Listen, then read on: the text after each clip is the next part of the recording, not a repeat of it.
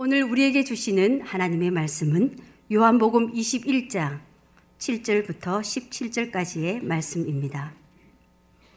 신약 성경 184쪽입니다. 다 함께 한 목소리로 봉독하겠습니다. 예수께서 사랑하시는 그 제자가 베드로에게 이르되 주님이시라 하니 시몬 베드로가 벗고 있다가 주님이라 하는 말을 듣고 겉옷을 두른 후에 바다로 뛰어내리더라. 다른 제자들은 육지에서 거리가 불과 한 50칸쯤 되므로 작은 배를 타고 물고기 든 그물을 끌고 와서 육지에 올라보니 숯불이 있는데 그 위에 생선이 놓였고 떡도 있더라. 예수께서 이르시되 지금 잡은 생선을 좀 가져오라 하시니 시몬 베드로가 올라가서 그물을 육지에 끌어올리니 가득히 찬 큰 물고기가 백신 세 마리라. 이같이 많으나 그물이 찢어지지 아니하였더라. 예수께서 이르시되 와서 조반을 먹으라 하시니 제자들이 주님이신 줄 아는 고로 당신이 누구냐 감히 묻는 자가 없더라. 예수께서 가셔서 떡을 가져다가 그들에게 주시고 생선도 그와 같이 하시니라. 이것은 예수께서 죽은 자 가운데서 살아나신 후에 세 번째로 제자들에게 나타나신 것이라. 그들이 조반 먹은 후에 예수께서 시몬 베드로에게 이르시되 요한의 아들 시몬아 내가 이 사람들보다 나를 더 사랑하느냐 하시니 이르되 주님 그러하나이다. 내가 주님을 사랑하는 줄 주님께서 아시나이다. 이르시되 내 어린 양을 먹이라 하시고 또 두 번째 이르시되 요한의 아들 시몬아 내가 나를 사랑하느냐 하시니 이르되 주님 그러하나이다 내가 주님을 사랑하는 줄 주님께서 아시나이다. 이르시되 내 양을 치라 하시고 세 번째 이르시되 요한의 아들 시모나 네가 나를 사랑하느냐 하시니 주께서 세 번째 네가 나를 사랑하느냐 하심으로 베드로가 근심하여 이르되 주님 모든 것을 아시오매 내가 주님을 사랑하는 줄을 주님께서 아시나이다. 예수께서 이르시되 내 양을 먹이라. 아멘. 저와 여러분들이 지금까지 베드로의 인생 여정을 추적해 보면서 내리는 결론이 한 가지 있습니다. 변화는 하루아침에 이루어지지 않으며 제자가 참제자로 변화되어 가는 데는 시간과 영적 집중력을 필요로 한다는 것입니다. 여태까지 우리 한국교회는 구속의 은혜를 대단히 강조해 왔습니다. 구속 곧 예수 그리스도의 피공로로 인한 속죄의 은혜, 죄 사함의 은혜를 강조해 왔습니다. 대단히 중요합니다. 그러나 그 구속의 은혜를 강조하고 이제 성도들한테 받은 구속의 은혜를 가지고 하나님 백성답게 살라고 얘기를 했더니 교회 구석구석에서 성도들의 삶의 세계 속에서 노란불, 빨간불이 켜지게 되었습니다. 성도들이 거친 세상 한복판에서 뻥뻥 나가 떨어지면서 실패하고 실족하는 일들이 생겼습니다. 그래서 자기 인생 수습하느라고 여념이 없어서 하나님의 나라와 하나님의 의를 쫓는 데에는 정작 드릴 수 있는 시간이 점점 없어져 가고 있습니다. 그 중에 몇몇 영웅적인 삶을 사는 사람들이 자기의 삶을 수습하여서 교회를 열심히 섬기고 있습니다만 대부분의 많은 사람들은 그렇게 섬기고 있는 가운데서도 이런저런 내적 외적 갈등을 겪고 있고 마음속에 여러 가지 허전한 마음들이 끊임없이 떠나지 않는 것을 목격하게 됩니다. 도대체 우리 신앙 속에 무엇이 지금 빠져 있을까요? 요한복음 10장 10절에 보면 주님께서 이 땅에 오신 이유를 말씀해 주셨지요. 내가 이 땅에 온 것은 양으로 생명을 얻게 하고 더 풍성히 얻게 하려는 것이라. 구속의 은혜를 통해서 생명을 얻고 영생을 얻는 것까지는 되었는데 더 풍성히 얻어서 성도가 그 복음을 누리고 복음의 능력을 힘입어 사는 데까지는 아직 나가지를 못하고 있다는 것입니다. 이런 면에서 베드로가 무리에서 제자로 또 제자에서 참제자로 변화되어 가는 이 과정을 살펴보면 우리 신앙의 궤적이 어디로 향해야 예수님이 우리에게 주시려고 했던 생명을 얻을 뿐만 아니라 더 풍성히 얻을 수 있는지를 알 수 있게 됩니다. 오늘 우리가 묵상하는 요한복음 21장 7절부터 17절은 시몬 베드로가 예수님을 만나고 난 뒤에 자기 안에 시작되었던 내적 싸움, 옛사람인 시몬성과 새사람인 베드로성이 서로 충돌하고 갈등하면서 일정 정도를 가다가 마침내 자기 안에 그 갈등을 극복하고 베드로로 참제자로 온전히 변화되는 극적인 장면을 우리에게 보여줍니다. 여러분들이 한번 요한복음 21장 17절을 한번 보십시오. 거기 중간에 보시면 베드로를 요한이 어떻게 부르는지를 볼 수 있습니다. 주께서 세 번째 네가 나를 사랑하느냐 하심으로 베드로가 근심하여 이르되 19절에도 뒷부분에 보시면 이 말씀을 하심은 베드로가 어떠한 죽음으로 하나님께 영광을 돌릴 것을 가리키심이러라 이 말씀을 하시고 베드로에게 이르되 나를 따르라 20절에도 베드로가 돌이켜 21절에도 이에 베드로가 그를 보고 예수께 여짜오되 무슨 말씀이냐? 이때까지 시몬이 예수님을 만나고 나서 신앙의 여정을 이어오면서 사도 요한은 집요하게 시몬 베드로의 이름을 뭐라고 불러왔습니까? 시몬 베드로라고 불러왔습니다. 그런데 예수님과의 대화가 끝판에 이루어지는 그 어떤 지점에선가 시몬 베드로가 아니라 베드로로 변화되는 신비중의 질적 변화가 일어났다고 사도 요한은 보고 있는 것입니다. 그래서 이제부터 비로소 이 시몬 베드로가 예수님을 처음 만나셨을 때 들었던 말씀, 지금은 네가 요한의 아들 시몬이나 장차 변하여 개바 즉 베드로라 하는 그 말씀이 성취되었다라는 것을 21장이 보여주면서 성경이 끝을 맺는 거지요.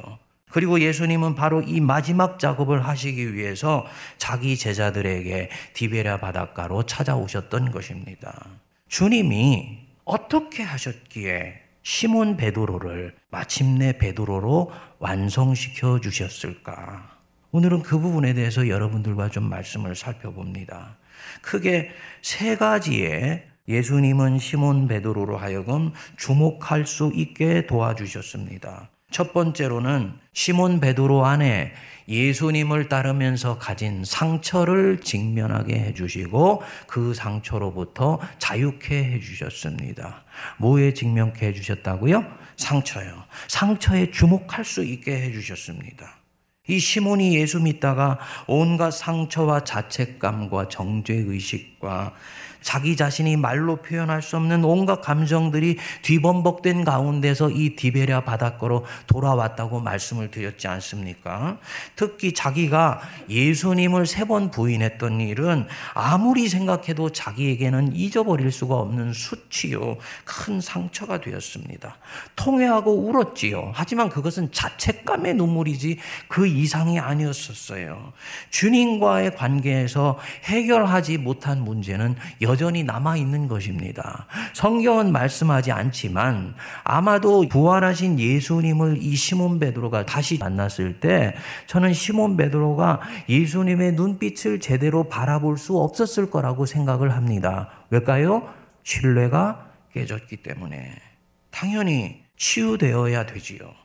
인간의 정서를 잘 아시는 우리 주님이 그래서 그때와 똑같은 환경을 만들어 놓으시고 베드로를 그 자리에 초대해 주셔서 대사장 가야바의 집 숯불에 있었던 바로 그날을 기억해 하시는 듯이 똑같이 숯불을 피워놓고 생선과 떡으로 먹이시고 난 뒤에 이 제자에게 물으셨던 것입니다. 네가 나를 사랑하느냐? 세 번을 물었습니다. 그리고 세 번 물을 때마다 베드로가 yes 예, 라고 대답했습니다. 자신이 그때 나는 모릅니다. no라고 부인했던 그 기억을 이 순간 치유해 주신 것입니다. 기억을 치유해 주신 거예요. 제자가 참제자로 자라가는 데 있어서 굉장히 중요한 부분들입니다. 우리 주님은 깊은 곳에 덧난 상처를 직면하게 해주셔서 그것을 드러내 주시고 이것을 치유하여서 이 사람 속에 있는 상처가 만들어내는 어두운 힘이, 어두운 에너지가 앞으로 하나님의 일을 하는데 가로막지 못하도록 이 제자를 견고하게 세워주신 것입니다. 시몬 베드로가 베드로로 바뀌는데 대단히 결정적인 수순 중의 하나입니다. 여러분들은 치유와 회복을 심리적으로 문제가 있다든지 과거에 씻을 수 없는 트라우마로 상처를 받은 사람에게만 해당되는 과정으로 생각을 합니다. 그렇지 않습니다. 저와 여러분들은 예수님을 따르면서요, 반드시 상처를 받게 되어 있습니다.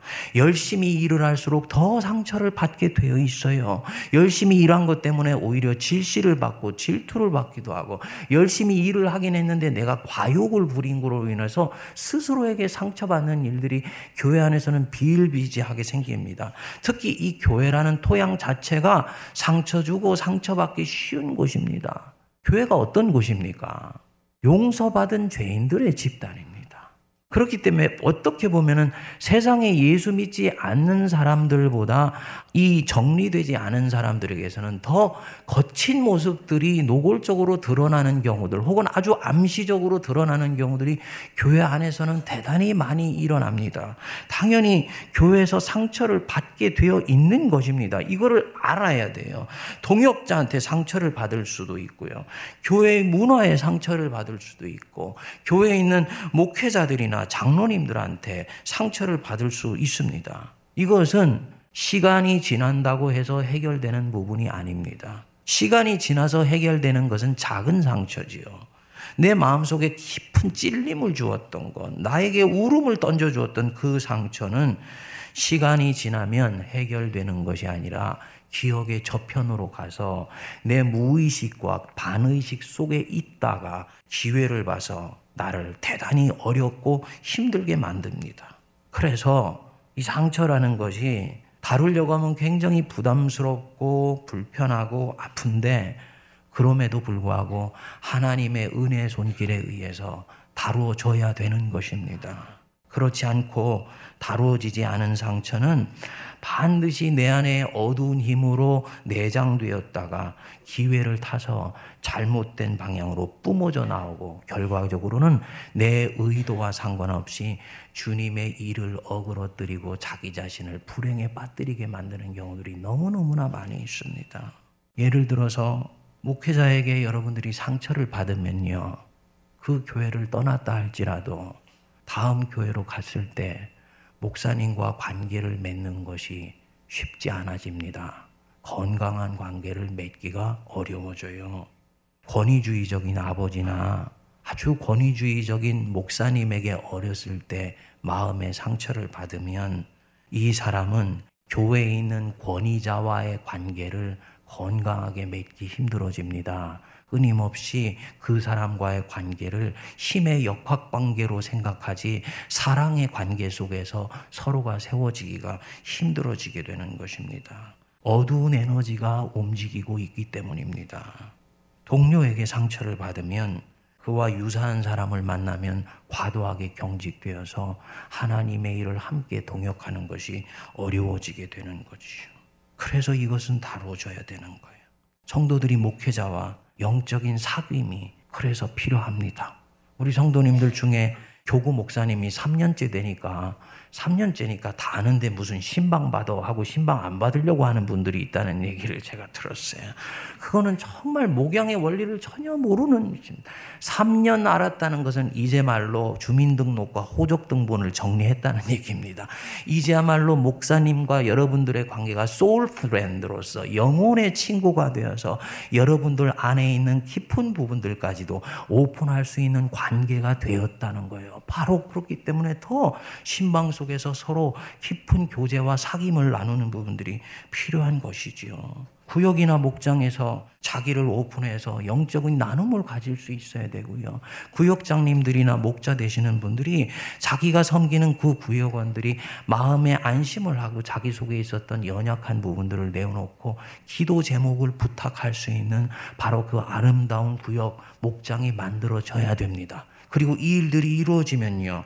이 사람 안에서 치유가 일어나게 됩니다. 당연히요. 영이 바뀝니다. 어떻게 바뀌냐. 무겁고 어둑하고 칙칙했던 영이 밝아져요.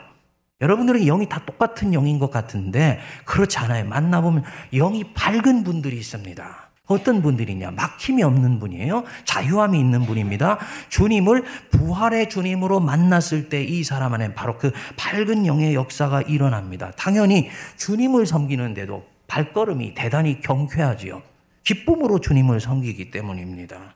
어떤 경우에 이런 경우가 있느냐? 치유와 회복의 역사가 성도들의 내면 세계 속에 일어났을 때 생기는 일입니다. 2019년 우리 세문안 교회 안에 치유하시는 하나님의 영이 역사할 수 있게 되기를 기도합니다. 둘째로 예수님은 베드로의 마음 깊은 곳에 있는 당신을 향한 사랑에 주목하게 하셨습니다. 뭐에 주목하게 하셨다고요? 사랑. 보세요. 베드로가 예수님 세 번 부인할 때 신뢰 관계가 깨졌다 그랬지요. 예수님이 베드로 향한 신뢰가 깨진 것이 아니고 베드로 자신의 신뢰가 무너져 버렸습니다. 첫 번째로 이 사람은 앞으로 자기를 믿지 못하게 될 것이고요. 둘째로는 예수님에 대한 믿음이 상실되었습니다. 메시아로 믿지 못하겠다는 말이 아니고 진정 예수님이 자기를 신뢰하시고 계신지 아닌지를 자기 자신이 확신할 수가 없게 되었다는 것입니다. 이런 관계에서는 주인을 위해서 끝까지 충성할 수가 없습니다. 언젠가 무너져 내리게 되었을 때 그때 내 주인이 나를 버리면 어떻게 하는가는 두려운 마음이 찾아오기 때문이에요. 그런데 우리 예수님은 이런 자기 자신이 깨어져 있는 이런 마음 한복판 속에서 베드로 자신도 보지 못하는 베드로의 더 깊은 부분 속에 있는 영혼의 진실을 보고 계셨습니다. 뭐냐? 너는 넘어졌음에도 불구하고 여전히 나를 사랑하고 있지 않니? 너는 실족했음에도 불구하고 여전히 나를 사랑하려는 마음이 있지 않니? 그거 우리 주님이 보신 거예요. 그래서 네가 나를 사랑하느냐라고 물으신 것입니다. 주님은 당연히 무슨 대답을 기대하셨을까요? 내가 주님 사랑합니다라고 이 베드로가 대답할 줄 아셨어요. 이 사람 안에 그것이 있다는 것을 확신하셨기 때문입니다. 그럴 수밖에 없지요. 베드로는 이미 감당할 수 없는 사랑을 받은 사람입니다. 예수님이 품고 품고 또 품어 주셨어요. 그래서 그 사랑을 받은 베드로 안에 이미 주님을 향한 사랑이 시작되었지요. 그 사랑이 크던 작던 상관이 없습니다. 사랑의 싹이 텄다는 그 자체가 훨씬 중요합니다. 그리고 이 사랑은 앞으로도 계속 자라가게 될 것입니다. 여러분, 이 부분이 중요합니다. 이 사랑이 있기 때문에 주님 향한 이 사랑이 앞으로 고난도 기쁨으로 받게 만들어 줍니다. 십자가 밑에까지도 갈 수 있게 해줍니다. 주님 사랑하기 전에 결심하고 따랐을 때는 몰랐는데 이제는 주님 사랑을 누구보다도 많이 받았다는 걸 알기 때문에 이 사람은 절대로 주님 배반하지 않고 주님 따라가겠다는 결심을 실천에 옮길 수 있는 내적인 힘이 생겼습니다. 온갖 두려움을 내어쫓는 힘. 예수님을 믿으면 믿을수록 더 많이 찾아올 수 있는 온갖 두려움을 내어쫓을 수 있는 힘. 그것이 어디에 있느냐? 사랑 안에 있다. 그래서 요한일서 4장 18절에 이렇게 말씀합니다. 우리 같이 한번 읽어보겠습니다. 시작. 사랑 안에 두려움이 없고 온전한 사랑이 두려움을 내쫓나니 두려움에는 형벌이 있음이라. 두려워하는 자는 사랑 안에서 온전히 이루지 못하였느니라. 두려워하는 자는 아직 사랑 안에서 온전히 이루지 못하였느니라.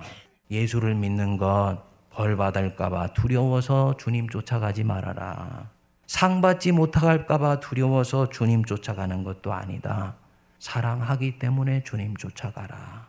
이 사랑에는 이제 두려움이 없나니 십자가를 지는 삶을 선택할 때 찾아오는 두려움도 넉넉히 이길 수 있게 된다. 이 사도 요한이 참제자가 되어서 사명을 감당하는 비법으로 우리에게 가르쳐 주는 부분입니다. 하나님 사랑하면 된다. 그래서 이 요한복음에서는 다른 공관복음과는 달리 단 한 번도 십자가를 지고 자기를 부인하고 나를 따라오라는 명령이 없어요. 이유가 뭐냐? 주님을 사랑할 수 있게 되면 그것이 작을지라도 십자가로 보이는 것도 기꺼이 지고 갈 수 있게 되고 결국은 주님 끝까지 따라갈 수 있다고 보고 있는 것입니다. 자기 자신이 그것을 경험했기 때문이에요.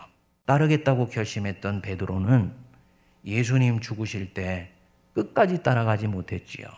사도 요한은 성경에는 나오지 않지만은 전해지는 문헌에 의하면 대단히 유약하고 소심하고 온순한 사람이었다 그럽니다. 근데 이 사도 요한은 애초부터 주님을 따를 때 동기가 다른 사람과 남달랐어요. 주님을 사랑하기 때문에 따랐고 그리고 주님도 이 사람을 사랑했다. 그래서 예수님이 사랑하시는 애제자라고 얘기를 했습니다. 그런데 유약해 보이고 소심해 보였던 자기 자신이 사랑의 동기를 두고 주님을 따라갔더니 십자가 밑에 마지막까지 쫓아갔던 유일한 사람이 누구였습니까? 제자 요한이었다는 거지요. 그렇구나. 사랑이 두려움을 내어 쫓고 사랑이 십자가도 기꺼이 질 수 있게 만들어 주는구나. 그렇기 때문에 십자가를 지고 자기를 부인하고 나를 쫓아오라는 말을 할 필요가 없다고 보신 것입니다. 보네포로라는 독일의 유명한 신학자가 나를 따르라 라는 제자도에 대한 책에서 이렇게 얘기를 했습니다. 나를 따르라 하실 때 그분은 나를 보고 와서 죽으라고 말씀하신다. 청년 시대에 이 말씀을 읽는데 얼마나 가슴이 뜨거웠는지 몰라요. 예수를 믿으면 화끈하게 끝까지 가서 죽는 것이구나. 근데 목회를 하면서 봤더니요. 제가 좀 다르게 생각하게 됐습니다. 성도들 중에 나를 따르라 하실 때 그분은 나를 보고 와서 죽으라 하신다. 그 말씀에 기쁨으로 아멘하고 갈 수 있는 사람이 몇 명이나 될까?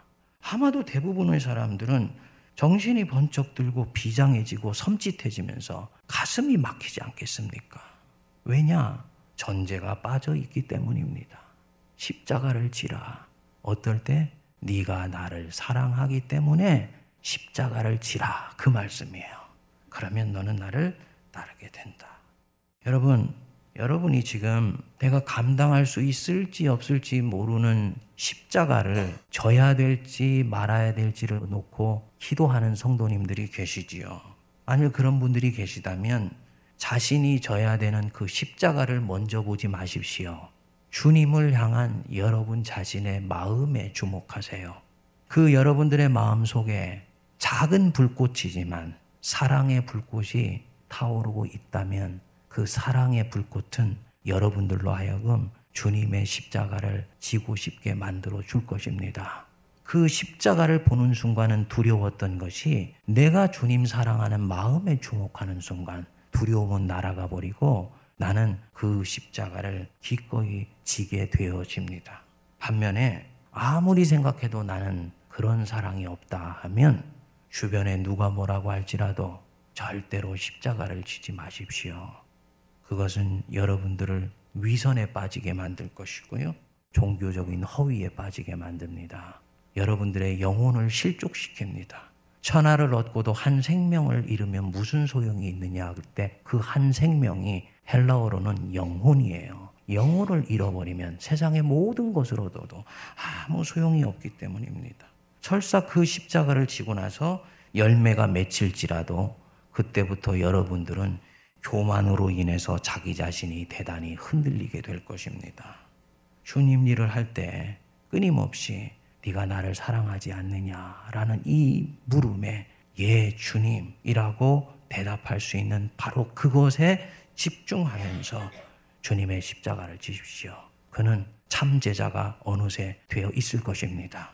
셋째로 예수님은 베드로가 가진 연약함에 주목하게 하셔서 주님의 일을 하는 도구로 빚어 가셨습니다. 뭐에 주목하게 하셨다고요? 연약함이에요.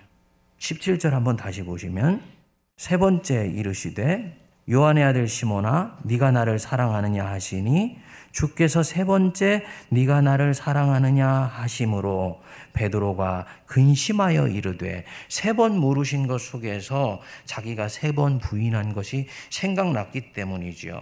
그리고 영어 성경에서는 근심했다, hurt, 찔렸다 이렇게 나옵니다. 그 찔렸기 때문에 베드로가 그런 연약한 마음으로 정직하게 고백을 합니다. 그때 뭐라 그랬습니까? 주님 모든 것을 아시오매. 이 고백입니다. 주님 모든 것을 주님이 아시지 않습니까? 내가 그날 밤에 어떻게 주님을 부인했는지 주님이 하시지 않습니까? 그 부인한 입술로 주님 유언을 듣고 나서도 아무렇지도 않은 즉 이 디베랴 바닷가로 와서 3년 전에 버렸던 금을 다시 움켜잡는 그런 모습을 주님 앞에 보였던 것 주님도 하시지 않습니까? 저는 주님 쫓는데 절대로 실패하지 않을 거라 그랬지만 저는 흙이요 먼지요 죄성이 악마성과 같이 깊은 사람입니다. 내 속에 있는 이 죄와 연약함을 주님께서 하시지 않습니까? 여러분 이 고백이 있을 때 그 사람이 역설적으로 이제 베드로가 되는 사람입니다.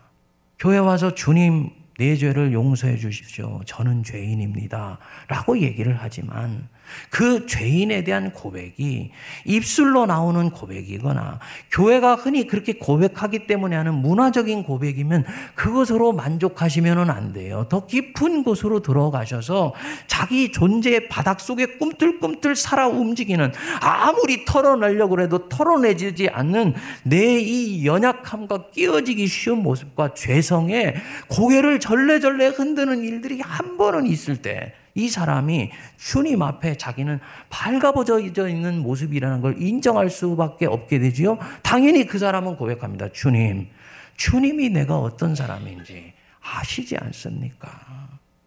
자기 유약함과 죄성을 진정으로 인정하는 것입니다. 이 베드로가 이런 면에서 굉장히 진실해졌어요. 그래서 그런지 앞에서 주님은 반복해서 네가 나를 사랑하느냐 할 때 아가 페오메라고 물었지요? 무조건적으로 나를 사랑하느냐라고 물으신 것입니다. 이전에 베드로 같으면 아유 주님 당연하죠. 저는 주님 무조건 사랑합니다. 라고 고백했을 사람인데 자기 자신에게 완전히 한번 깨어지고 난 뒤에 자기 자신이 어떤 사람인지를 이제 아니까 그런 대답을 하는데 굉장히 진중해지고 진솔해지고 조심스러워졌습니다. 언어로는 전달되지 않지만 어떻게 주님 사랑하는지 아시잖아요. 달달 떨면서 저는 대답했을 거라고 봐요. 그리고 뭐라고 대답하냐면 필레오라고 대답했어요. 저는 조건부로밖에 주님 사랑하지 못합니다.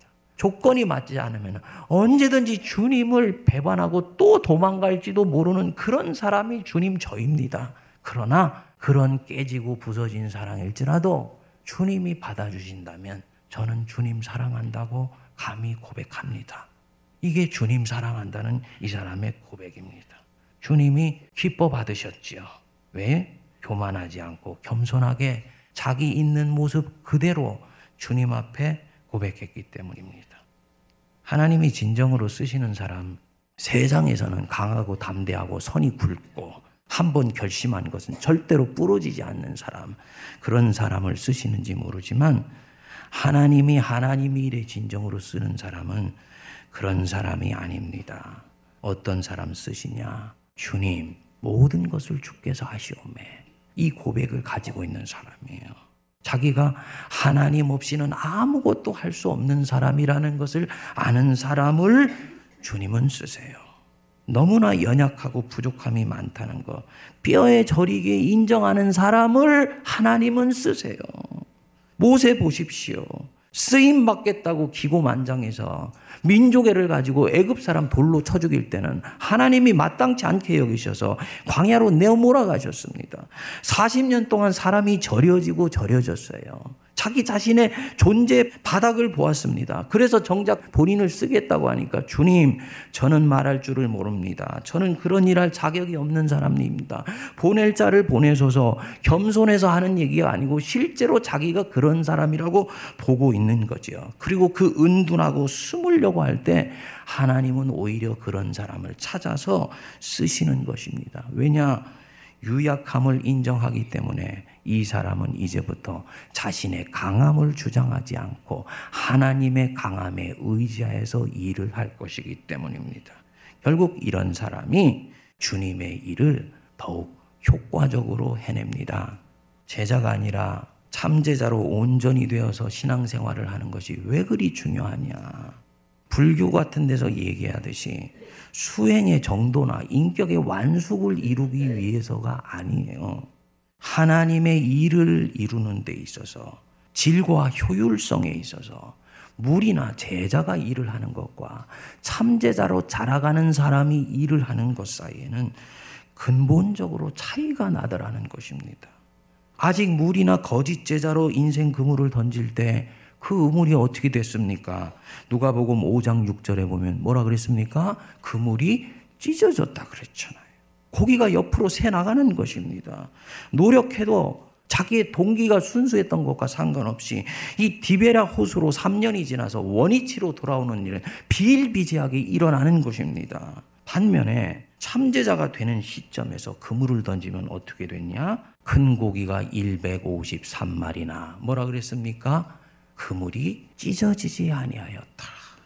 하나님 안에서 이루어지는 일은 시련은 있어도 절대로 실패하는 일은 없는 것이다. 주님이 가르쳐 주시는 것이죠. 오늘날 한국 교회가 일도 많이 하고 사역도 굉장히 많이 하는데 왜 세간의 눈초리를 받는가? 교회에 있는 모든 직분자들이 참제자로 자라가는 가운데서 일을 하려고 하지 아니하고 일 마니아에서 무엇인가 성과 남기는 것에 급급하다가 결국은 하나님의 일을 어그러뜨리는 경우들이 대단히 많아요. 하나님은 돌덩어리를 통해서도 말씀하실 수 있는 분입니다. 그렇기 때문에 우리 없어도 일을 하실 수 있는 분이세요. 그런 분이 우리에게 일을 맡기셨다면 두렵고 떨림으로 그 일을 감당하는 것이지 내가 일을 한다고 자랑할 부분들이 아닌데 그렇게 자랑하게 되면서 주님의 일이 어그러지게 되는 것입니다. 잠제자가 일을 하게 되면 하나님의 일을 이루는 데 있어서 질과 효율성이 이전과는 비교도 되지 않습니다. 제가 한번 넘어졌다 그랬잖아요, 목회자로. 그 이전에는 100, 200을 열심히 해도 이상하게도 남는 게 20, 30밖에 안 돼요. 나머지 100, 200이 다 어디로 날아가는지 모릅니다. 근데 한번 넘어지고 난 뒤에 목회라는 것이 내 힘으로 되는 것이 아니고 은혜로 되어지는 일이라는 것을 배우게 되었습니다. 그리고 그때부터는 20, 30을 순전한 마음으로 최선을 다해서 하면 주님이 그것을 200, 300으로 남기시고 일을 이루시는 것을 너무나 많이 경험하게 됩니다. 무슨 얘기냐? 이런 사람에게는 은혜가 역사되기 시작한다는 거지요. 왜 참제자가 여러분들이 되는 것이 중요하냐? 은혜가 역사하는 통로를 그는 이제부터 본격적으로 만들었기 때문입니다. 사랑하는 여러분, 참제자가 되어 일하는 능력이 저와 여러분들 안에 임하게 되기를 바랍니다. 인생에 시도한 그 어떤 것, 이때까지는 트어지고 찢어지고 옆으로 새나갔지만 이제부터는 던진 인생 그물에 그 어떤 것 하나도 세워나지 않고 찢어지지 않고 주님이 우리에게 맡겨주시는 인생의 풍성한 선물들이 온전히 낚이는 참제자가 되시기를 주의 이름으로 축복드립니다.